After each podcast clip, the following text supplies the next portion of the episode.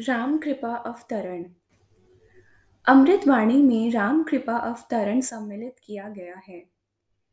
इसमें इस बात पर बल दिया गया है कि भावना सहित जब राम नाम का आराधन किया जाता है, तभी अधिक लाभ होता है।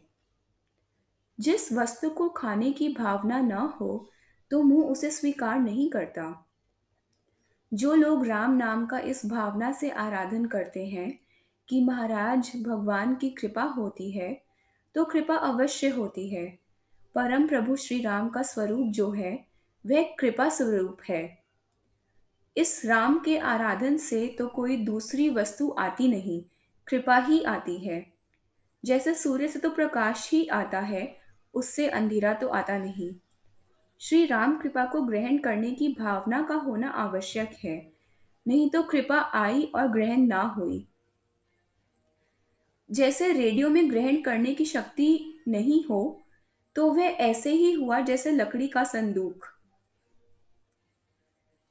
जब हम आराधन में बैठते हैं तो उसकी कृपा, राम कृपा अवतरित होती है, और यह जो कृपा है, वह अनूप है।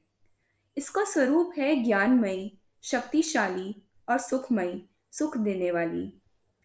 भावना सहित आराधन हो तो फिर ऐसी कृपा आकर बसती है। इससे बुद्धि बढ़ती है और आनंद होता है। यह नाम बड़ा पावन प्रतीक है। प्रतीक का तात्पर्य है चिन्ह मूर्ति। यह नाम शक्ति का घर है।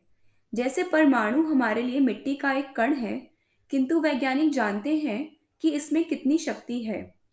ऐसे ही केवल जानने वाले ही नाम की शक्ति को जानते हैं, सब लोग नहीं। नाम बीजाक्षर है। जैसे गेहूँ के एक बीज से कितने बीज बन जाते हैं? वट का बीज कितना छोटा होता है? किंतु उसमें कितना बड़ा वृक्ष छिपा होता है? इसी प्रकार नाम में आध्यात्मिकता का महान वृक्ष होता है। नाम जहाँ तारक है, शक्ति का घर है, वहाँ यह बीज अक्षर भी है। वास्तव में संसार में माया जाल फैला हुआ है। इसलिए राम कृपा बड़ी कठिनाई से आती है, किंतु अंततः आती भी है इसी मनुष्य जीवन में। साधना करने वालों को साधक कहते हैं। साधना से साधक को जो प्राप्त होता है, वह है सिद्धि। साधक को साधना, भावना से करनी चाहिए और यह सार जान कर करनी चाहिए कि वाचक और वाच्य एक है। राम शब्द जो बोला वह वाचक है और परम पद जो वह वाच्य है। यह कोई मैं ही नहीं कह रहा, पतंजलि ने भी कहा है। नाम और नामी एक है। मूर्ति की जो पूजा होती थी, वह तो तब जब उसकी प्राण प्रतिष्ठा की जाती थी। नाम और नामी एक है, यह सार है। निश्चय धारण करके नाम आराधन करे तो भक्त को यह समझना चाहिए कि नाम स्थापित हुआ, नामी अंतकरण में आया। भावना के अनुसार लाभ होता है। गंगा जल को जिस भाव से बरतते हैं, उसी भाव की कामना पूरी होती है। अन्यथा ठंडा पानी ही समझा जाए तो ठंडक ही लगती है। इसी प्रकार धूप से भी उपचार किया जाता है और उसी से सनस्ट्रोक भी होता है। सूर्य की किरणें अब तो फोड़े फुंसी के इलाज में भी बढ़ती जाती हैं। नाम का अधिक लाभ तो भावना से ही होता है। वैर, विरोध, मित्रता आदि भावनाएँ हैं। इतनी धाराएँ हैं कि नाम की भावना कठिनता से होती है। किंतु प्रतिदिन नाम आराधन करने से भावना होती है। इसका बार बार मनन बार बार समझने की चेष्टा होनी चाहिए कि यह नाम शक्ति घर है।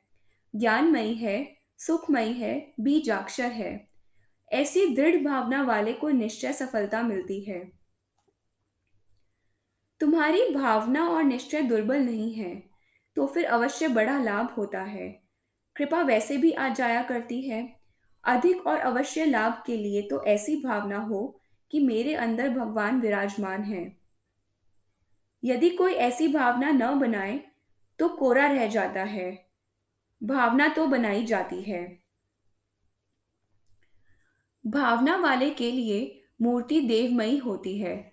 पुराने इतिहासों में अग्निहोत्र का बड़ा वर्णन है। उसका लाभ भी देव स्थापना से है। ऐसा न हो तो फिर मूर्ति की पूजा का लाभ नहीं और अग्नि में आहुति का लाभ नहीं। वस्तु भावनामयी होनी चाहिए। साधारणतः पुत्र में केवल यह भावना होती है कि यह मेरा पिता है। किंतु श्रवण कुमार में तो पिता के लिए वास्तविक श्रद्धा थी। ऐसे ही श्रद्धापूर्ण भावना से भक्त को यह समझना चाहिए कि नाम में नामी है। मंत्र आराधन करते करते ही हमारे भीतर और बाहर भी शक्ति उत्पन्न हो जाती है। यदि पुत्र में भावना हो तो पिता भी उसके लिए कितना पिघल जाता है। श्रवण के माता पिता में कितनी भावना थी। श्रवण के शरीर छोड़ जाने पर उन्होंने भी वही शरीर त्याग दिया। नाम में बड़ी पूज्य भावना हो कि परम पिता श्री राम इसमें विद्यमान है। ऐसी भावना से लाभ होता ही है। लाभ से तो भंडार भर जाते हैं। जैसे धन्ना सेठ और प्रहलाद भक्त के साथ हुआ, मुझे एक तरुण मिला जिसमें बड़ी तीव्र भावना थी।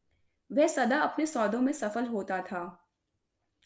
आपको यह जानना चाहिए कि राम कृपा अवतरण का प्रकरण किस भावना से लिखा गया है?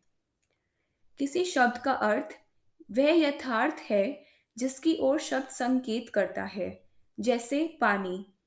अर्थ शब्द से भिन्न नहीं है, अर्थात शब्द और अर्थ एक हैं। इसी प्रकार नाम और नामी एक हैं। वाल्मीकि रामायण सार में दो तीन मंगलाचरण हैं, यथा राम का, सीता राम का। इनमें भक्त जनों के भी मंगलाचरण हैं।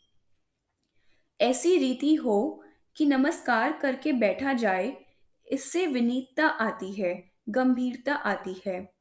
भावना न हो तो देव दया नहीं होती। भावना से कृपा केंद्रित होती है। जैसे सूर्य की किरणें मोटे दल के शीशे पर पड़ती है तो केंद्रित होकर कपड़े को जला भी देती है। जब बड़ी लगन और चाव हो तो देव दया का अवतरण तथा विकास होता है और ठहरता है। भगवान ने गीता में कहा है कि संशय मनुष्य का बड़ा शत्रु है। देखो, जब कोई व्याधि फैलती है तो डॉक्टर टीका लगाता है। मेलों पर भी टीके लगाए जाते हैं। तो इसी प्रकार विश्वास का टीका लगवाना ज़रूरी है, ताकि पथ पतन न होवे। इसलिए दृढ़ विश्वास पैदा करें। जितना आप भटकेंगे, भटकते जावेंगे। मैं किसी पंथ के निश्चय के लिए नहीं कहता। राम नाम धारण करें। ऐसा दृढ़ विश्वास हो जाए तो फिर उत्तरदायित्व उस भगवान का ही हो जाता है। श्री राम पर अचल एवं अटल निश्चय बनाओ।